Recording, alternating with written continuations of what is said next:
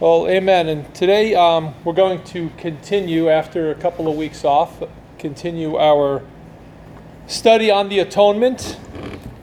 In our last class, Desmond uh, talked about the cause of the atonement, uh, that being the love and the justice of God.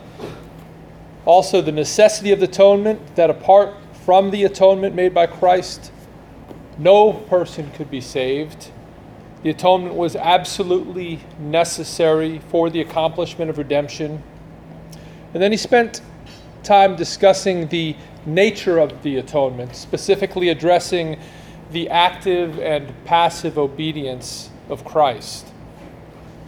His active obedience being that wherein he always obeyed and perfectly pleased the Father, making him both a perfect representative for his people, but also a holy and acceptable sacrifice. and then his passive obedience or his suffering for us and in our place is something that Jesus endured throughout his life. There was nothing for which he rightly deserved to suffer. Thus, everything that he suffered was in a representative or substitutionary capacity. and of course, this culminated in his suffering on the cross. This involved the unimaginable pain that he endured, the physical pain, the pain of bearing sin, the abandonment of his disciples, and the sense of forsakenness from his Father, and the reality of bearing the wrath of God for sin. So, those are the things that uh, were covered in the last class. And today we're going to talk briefly about Christ's death as penal substitution.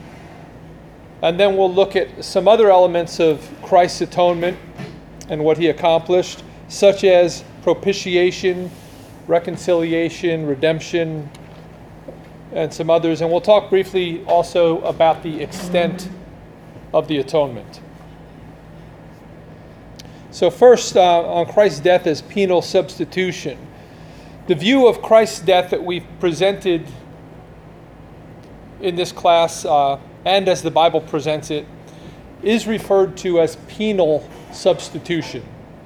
The word penal refers to a penalty, and Christ's death was penal in that he bore a penalty when he died. That penalty was suffering the wrath of God for sin. His death was also a substitution in that he was a substitute for us when he died. This has been the orthodox understanding of the atonement held by evangelical theologians, in contrast to other views uh, that attempt to explain the atonement apart from the idea of the wrath of God or of the payment of a penalty for sin. And we'll look at uh, some of those other views uh, in a moment. Uh, but uh, this view of penal substitution um, is also called the theory of uh, vicarious atonement. A vicar is someone who stands in the place of another or who represents another. And Christ's death was therefore vicarious because he stood in our place and represented and made atonement for us. As our representative, he took the penalty that we deserve. In the last couple of decades, uh, there have been a number of prominent evangelical theologians who have denied this doctrine.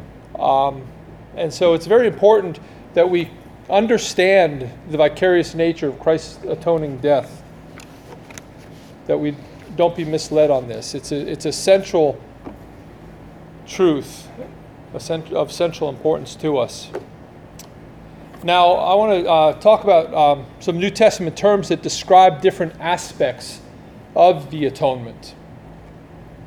So, we also need to understand that the death of Christ is not presented in the Bible from just one perspective in terms of what it accomplished. The atoning work of Christ is a complex event that has several effects on us.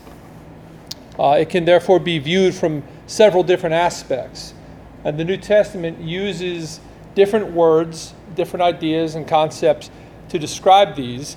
And we're going to examine four of the more important terms. These four terms show how Christ's death met the four needs that we have given our condition, our plight as sinners. And the first is that we deserve to die as the penalty for sin. God told Adam and Eve in the garden that if they sinned by transgressing the one prohibition that He gave them, um, that they would surely die. And that is the penalty for sin. The wages of sin is death. And so we deserve to die as the penalty for sin. Secondly, we deserve to bear God's wrath against sin. God is just and he must punish wickedness and evil. And in our sin, we deserve to bear his wrath against that sin. Third, we are separated from God by our sin. God is holy and separated from all evil. And as people corrupted by sin, uh, we are thereby separated from God. We can't stand in a proper relationship to Him. And then, fourth, we are in bondage to sin and Satan. And so we have need of being freed and released from that bondage. So these four needs are met by Christ's death in the following ways. And you can see on your sheets there. The first is uh, sacrifice. The scriptures speak of Christ's death as that of sacrifice to pay the penalty of death that we deserved because of our sins. Christ died as a sacrifice for us in our place. Uh, look with me, uh, if you will, at Hebrews chapter 9. Hebrews 9 24 to 26.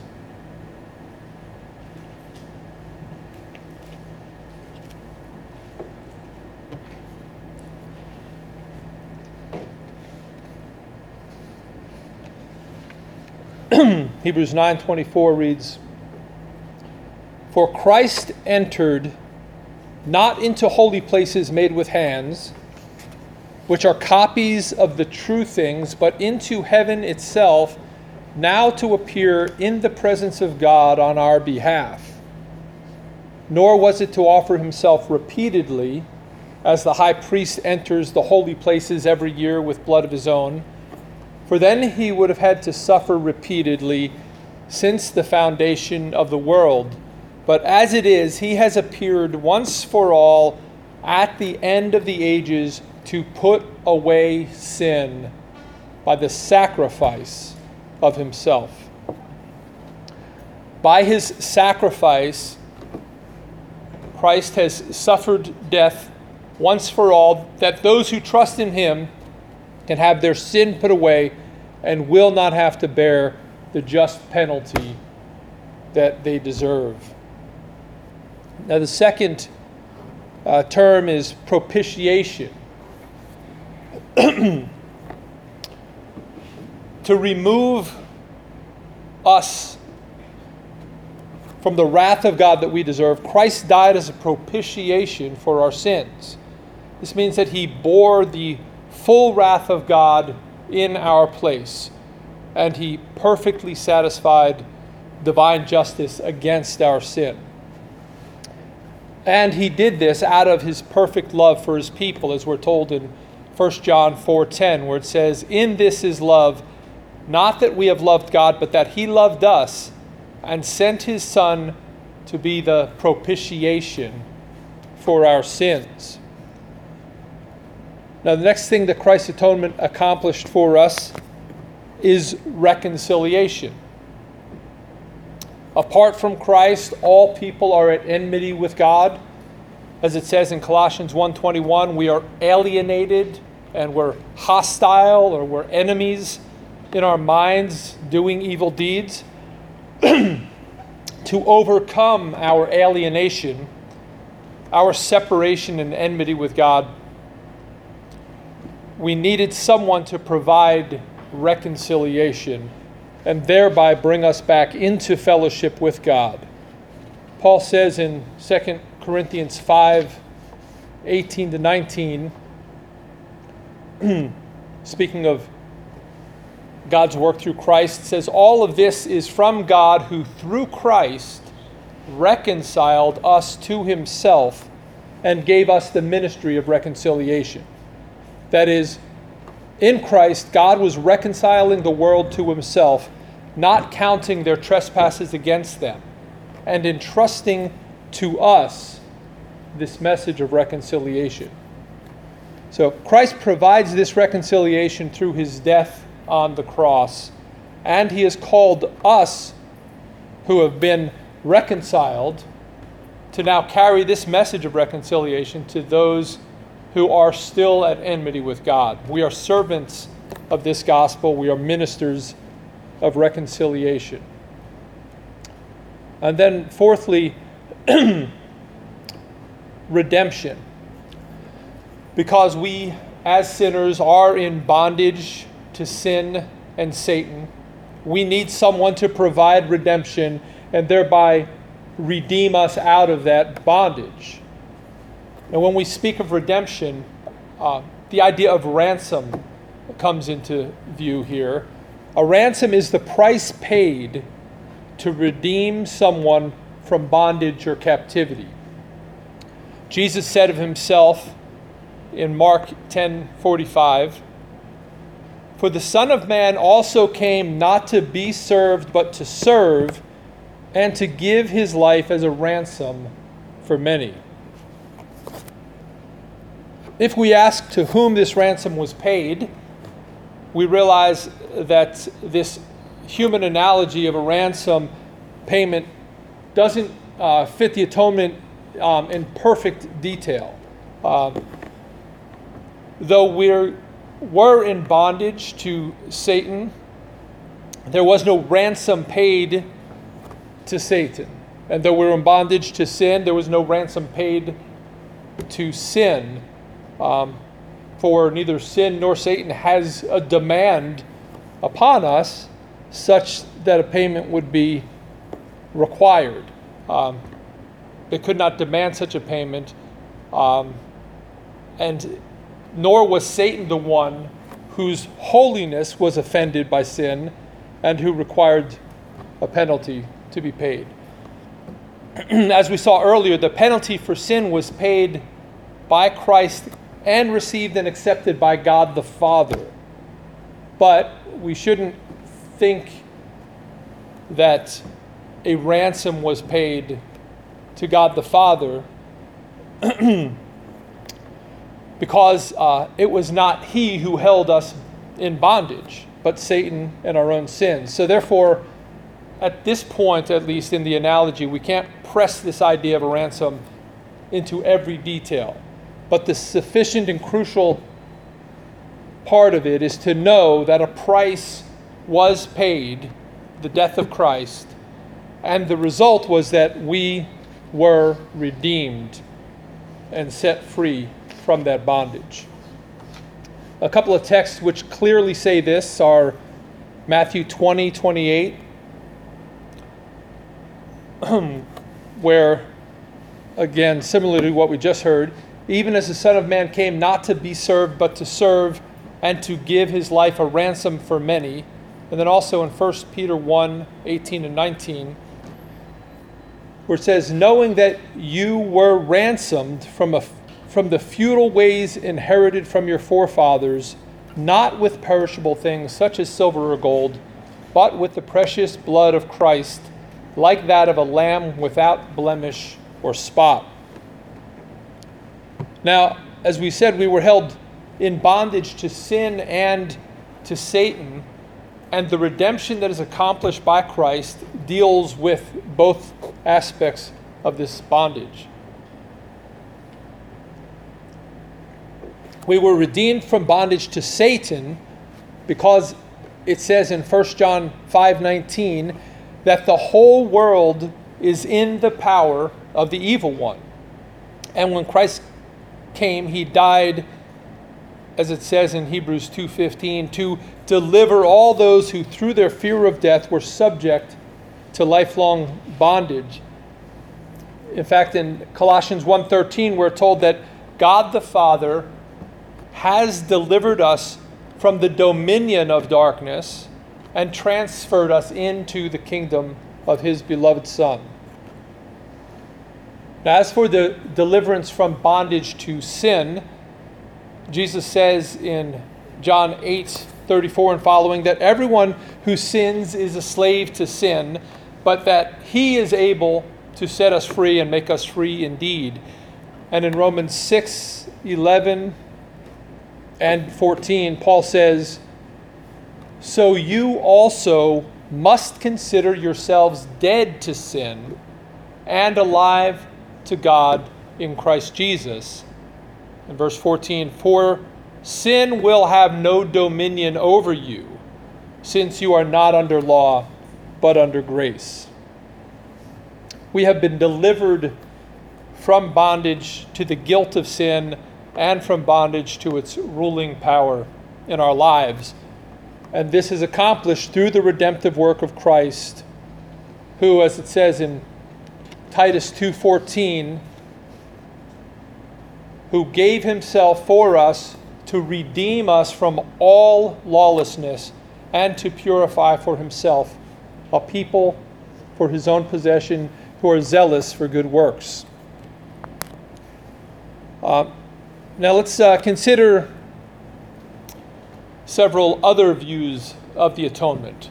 In contrast to the penal substitution view of the atonement, there are several other views that have been advocated in the history of the church. And the first we'll talk about is the ransom to Satan theory, which we alluded to a moment ago.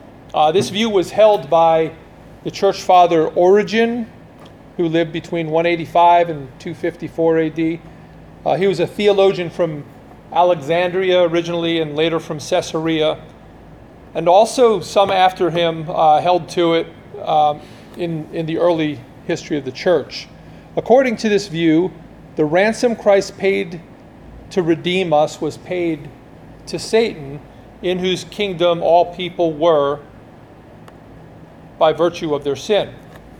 This theory though finds no direct confirmation in Scripture, and it has few supporters in the history of the church. It falsely thinks of Satan rather than God as the one who required that a payment be made for sin, and thus it completely ne- neglects the demands of God's justice with respect to sin.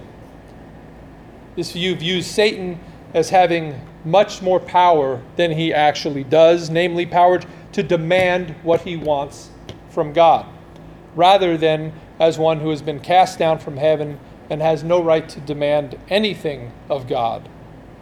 Nowhere does Scripture say that we as sinners owe anything to Satan, but it repeatedly says that God requires a payment for our sins.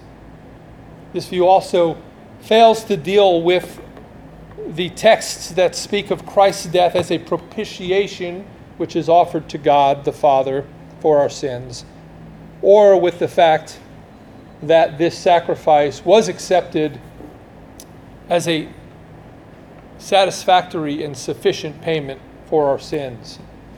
uh, the next view is the moral influence theory, which was first advocated by Peter Abelard in uh, the late uh, 12th century. He lived from 1079 to 1142. Uh, he was a French theologian. The moral influence theory of the atonement holds that God did not require the payment of a penalty for sin, but that Christ's death was simply a way in which God showed how much He loved human beings by identifying with their sufferings, even to the point of death. Christ's death, therefore, becomes a great teaching example and that shows God's love for us and draws us draws out of us that is a grateful response so that in loving him we are thereby forgiven. So christ showed his love by dying. It didn't actually accomplish anything except to kind of inspire um, a response of love from his people and in that response of love they're forgiven the great difficulty with this viewpoint is that it is contrary to so many passages of Scripture that speak of Christ dying for sin, bearing our sin, or dying as a propitiation. Moreover, it robs the atonement. it robs the atonement of its objective character because it holds that the atonement had no effect on God Himself. That is, it didn't propitiate Him. Finally, it has no way of dealing with our actual guilt. If Christ did not die to pay for our sins, then we have no right to trust him for the forgiveness of sins. Our sin, in that case, would not have been taken care of. The next view is the example theory. The example theory of the atonement excuse me, was taught by the Socinians, who were the followers, followers of Faustus Socinus, um, who lived from 1539 to 1604. He was an Italian theologian who uh, later settled in Poland in 1578. And uh, his teaching really caught on and attracted a wide following. The example theory, like the moral influence theory, also denies that God's justice requires payment for sin. It says that Christ's death simply provides us with an example of how we should trust and obey God perfectly, even if that trust and obedience leads to a horrible death. Whereas the moral influence theory says that Christ's death teaches us how much God loved us, the example theory says that Christ's death teaches us how we should live and love one another. the example theory says, I'm sorry, support for this view um, is sought in 1 Peter 2:21 where it says for to this you have been called, because Christ also suffered for you, leaving you an example that you should follow in his steps. So, based on a text like that, they deduce that, Christ's suffering was merely an example that we should follow. Now, while it is true that Christ is an example um, for us in all things, even in his death, the question is whether this fact is the complete explanation of the atonement.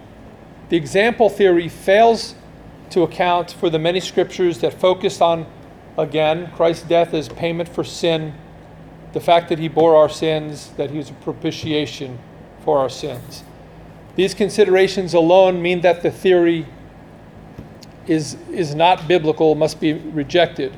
Moreover, this view really ends up arguing that man can save himself by following Christ's example and by trusting and obeying God just as Christ did. Thus, it fails to show how the guilt of our sin can be removed because it does not hold that Christ actually paid the penalty for our sins or made provision for our guilt when he died.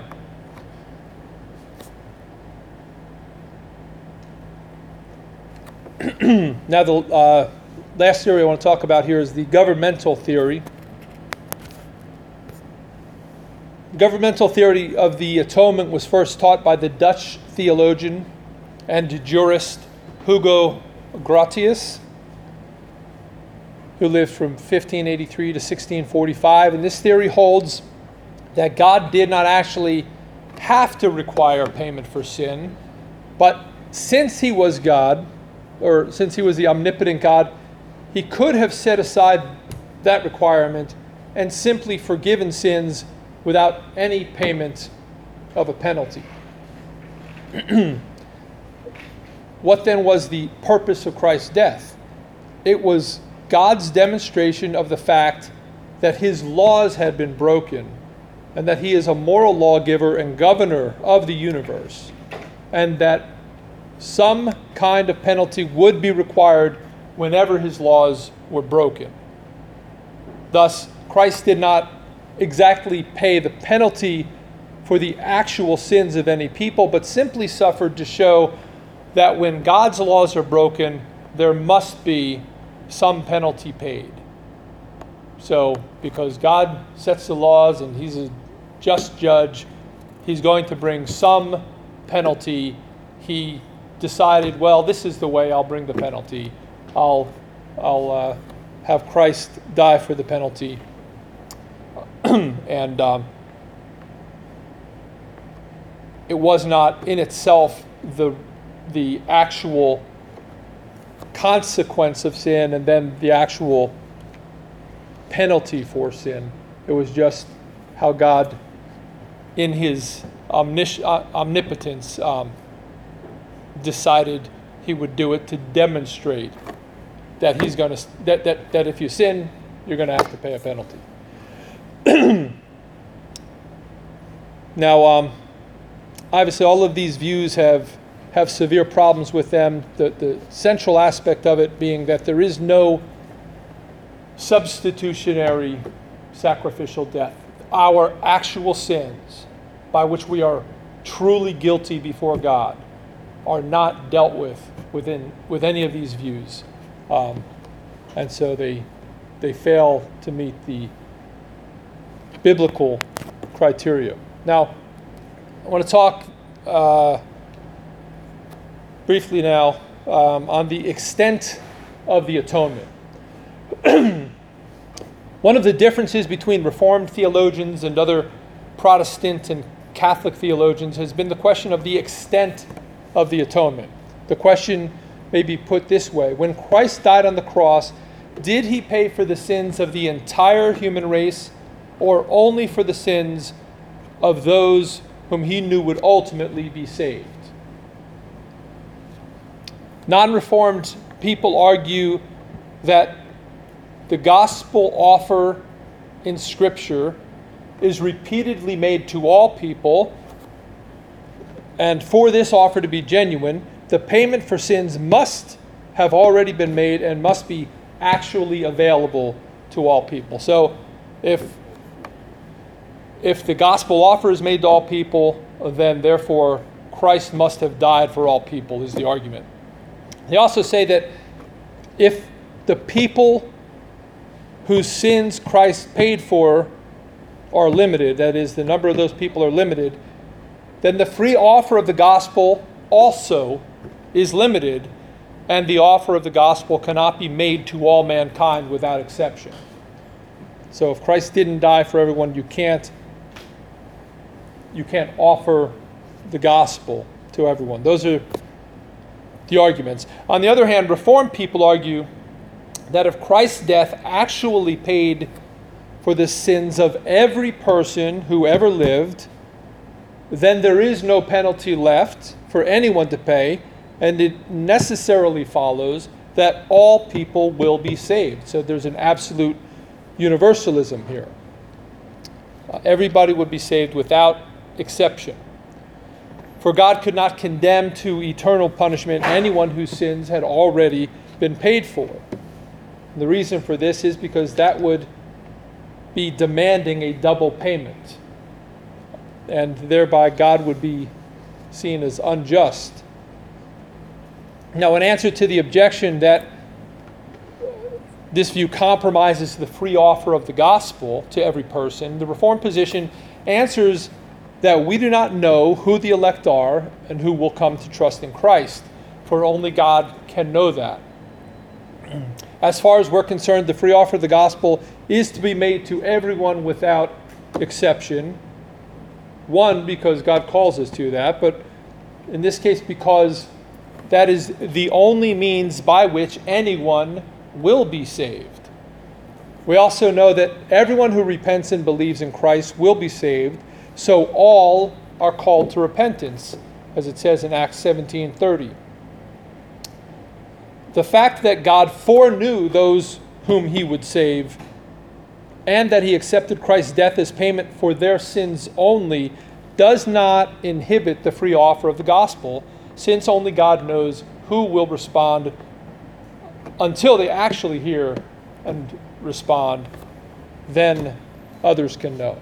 But we proclaim the gospel for the for for all people, um, and only in their response do we know if they uh, indeed have had their sins paid for by Christ as they trust in Him.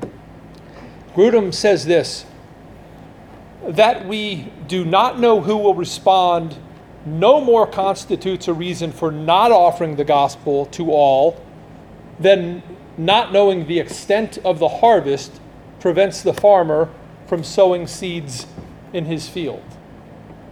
So I thought that was a helpful analogy. Just because we don't know who will respond is no more hindrance to us bringing the gospel to all than the farmer who doesn't know what his ultimate harvest will be would thereby not sow his seed.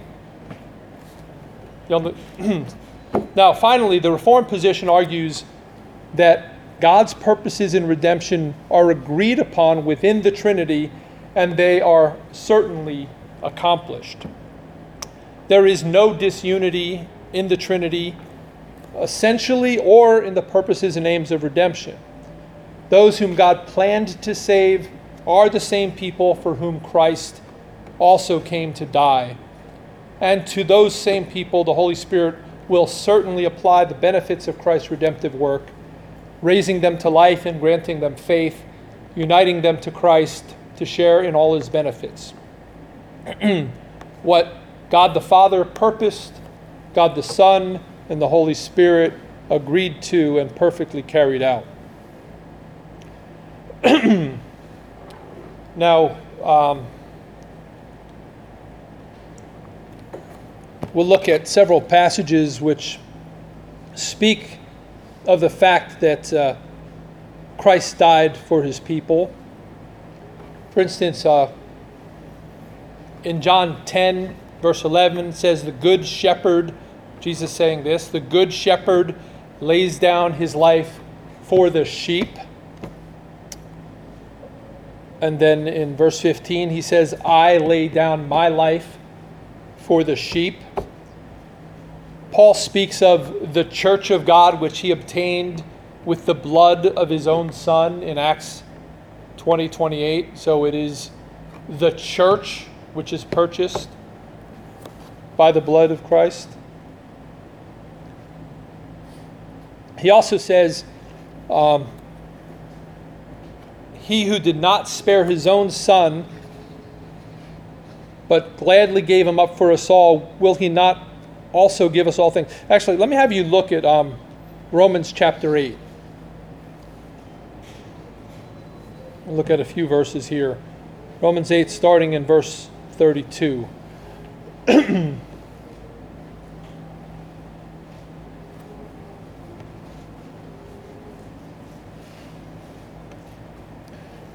Again, it says, speaking of the God the Father, he who did not spare his own son, but gave him up for us all, will he not also give us all things with him? So here it says, well, he gave him up for us all, but we have to understand what is intended in this passage. This passage indicates a connection between God's purpose in giving up his son for us all and giving us all things that pertain to salvation as well.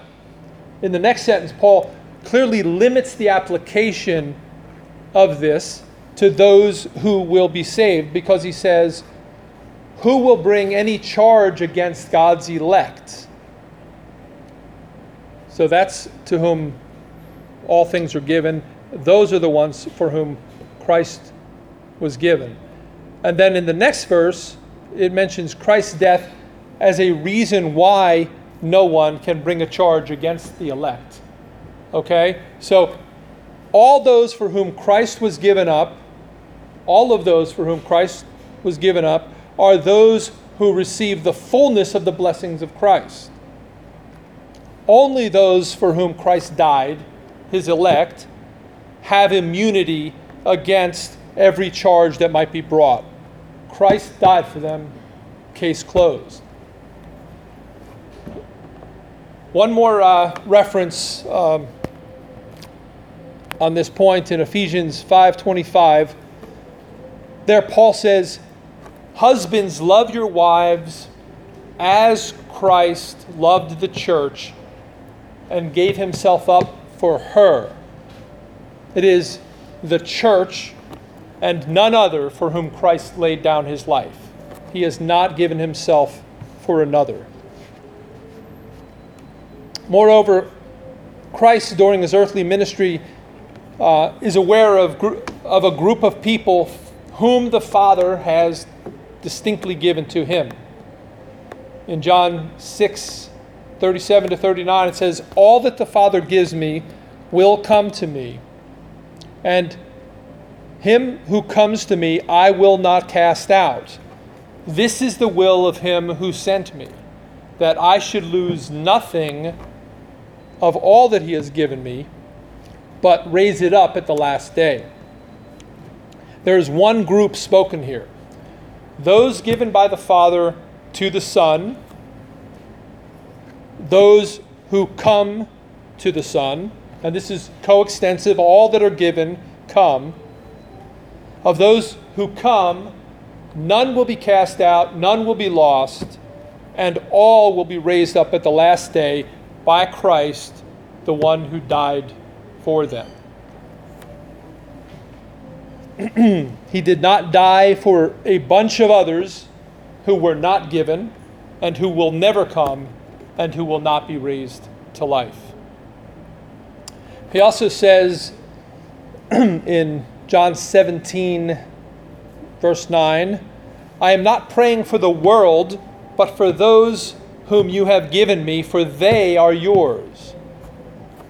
Then he goes on to say, he goes on from this specific reference to the disciples to say, I do not pray for these only, but I also pray for those who will believe in me through their word. And that's in verse 20.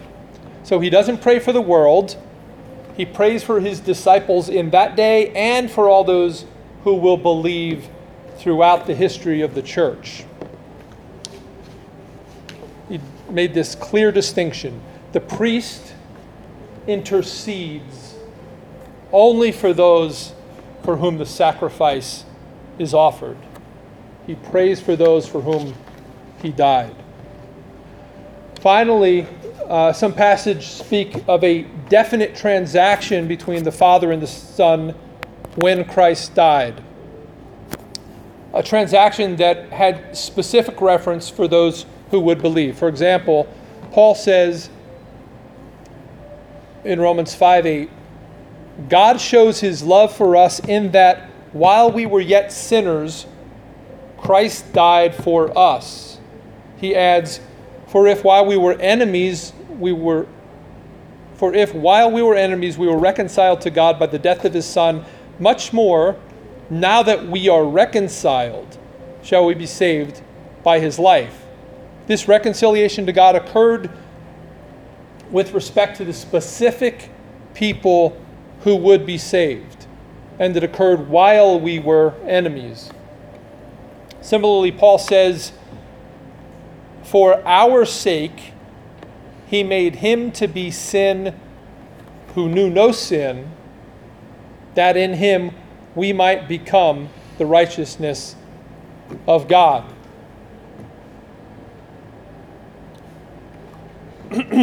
for our sake, for those who would be made the righteousness of God. he made him to be sin. So he, he died bearing sin only for those who would ultimately receive the gift of his righteousness. And it also says uh, in Galatians 3:13, Christ redeemed us from the curse by having become a curse for us. He didn't become a curse suffering on the cross for people who will suffer eternally in hell. Further support uh, for the Reformed view is found in the consideration that all the blessings of salvation, including faith, repentance, and all the works of the Holy Spirit in applying redemption, were also secured by Christ's redemptive work specifically for his people. Those for whom he earned forgiveness have also have had those other benefits earned for them. Um, couple of scriptures uh, dealing with this. Philippians 1.29 for it has been granted or given to you that for the sake of christ you should not only believe in him but also suffer for his sake. So paul's indicating here that belief or faith has been granted given to us. Ephesians 1, verses 3 and 4 says, Blessed be the God and Father of our Lord Jesus Christ, who has blessed us in Christ with every spiritual blessing, every spiritual blessing in the heavenly places, even as he chose us in him before, the foundation of the world, that we should be holy and blameless before him. and uh, then also in Ephesians 2 8, for by grace you have been saved through faith. This is not your own doing, it is the gift of God. So, all of salvation, including faith, is the gift of God that comes to us because of Christ's sacrifice. Now, the Reformed view, as I've referred to it, um, is also known as limited atonement. Um, however, a lot of people who hold this position don't prefer that term um, because it can easily be misunderstood as if the view somehow held that Christ's atoning work had some deficiency in it. Um, so a lot of people don't prefer limited atonement. Of course, that comes from the uh, you know acrostic tulip, and uh, but uh, the term that is sometimes preferred to this is particular redemption, since uh, this view holds that Christ died for a particular people, specifically those who would be saved, who he came to redeem, that he foreknew each one of them individually uh, and had them individually in mind in his atoning work. so, limited atonement, particular redemption, um, really mean the same thing. Um, and that is. Uh, what I want to say in time we have in terms of the extent of the atonement, there's a lot more that could be said. Um, but in closing, I want to uh, just kind of wrap up the section of, of the class that we've been dealing with. Um, we, we can understand, we, we talked um, earlier on in the class about the person of Christ his humanity and his deity and the incarnation and these things. And when, when we talk about Christology as a whole, we can sum it up really in talking about the person and the work of Christ. So we've talked about the person of Christ, and then um, since our last class and then today, we've been talking about the work of Christ. So we're in that, that portion of, of uh, the subject of Christology. um, but when we talk about the work of Christ, we can talk about it also in, sort of in two stages. We talk about Christ's humiliation and his exaltation. Okay? And so, um, as we've talked about uh, these things up to this point, we've really talked about Christ and his humiliation, which, which begins with um, his uh, his birth ultimately, and includes all of his life and his work on earth in redemption and uh, laying down his life. Now, next week, Des is going to pick up uh, from here and talk about the resurrection of Christ. And there we begin talking about his exaltation. Um, so I just put this uh, one catechism question here at the, the bottom of the notes just to kind of again bring these ideas together of Christ's humiliation. It says, Wherein did Christ's humiliation consist? And the answer is Christ's humiliation consisted in his being born, and that in a low condition, made under the law, undergoing the miseries of this life, the wrath of God, and the cursed death of the cross, and being buried and continuing under the power of death for a time. So when we think of, of Christ's work in his active and passive obedience, um, we're thinking of Christ's humiliation, and it encompasses all of all of those things listed here uh, and with those scripture references. Um, and this all Christ did for us. All of the humiliation, um, all of his condescension for our salvation um, is just that for us, for our salvation.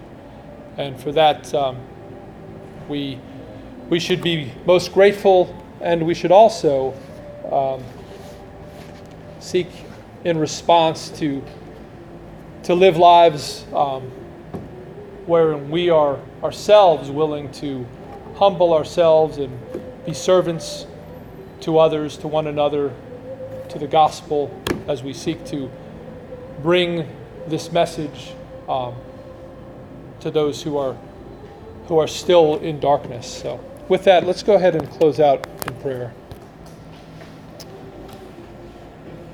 Our Father in heaven, we are grateful for the giving of your Son. For we know apart from him, we have no hope. Apart from him, we have no life. Apart from him, we can do nothing. We ask, Father, that you would fill us with your Spirit and with a deeper understanding of this gospel, that you would cause us to seek you with all of our hearts, that we would, as Paul said, Consider our lives worth nothing except that we may finish the race you've called us to and accomplish the work you've called us to, even as your Son perfectly accomplished his work for our salvation. We pray, God, that as we uh, now join the rest of the body here for worship, that you would be pleased with our thoughts and our words and our praises and our interaction, and that in all of these things you would be glorified, and that by your Spirit you would strengthen us, that you would sanctify us, and that you would fill us with joy in your presence. We pray in Christ's name. Amen.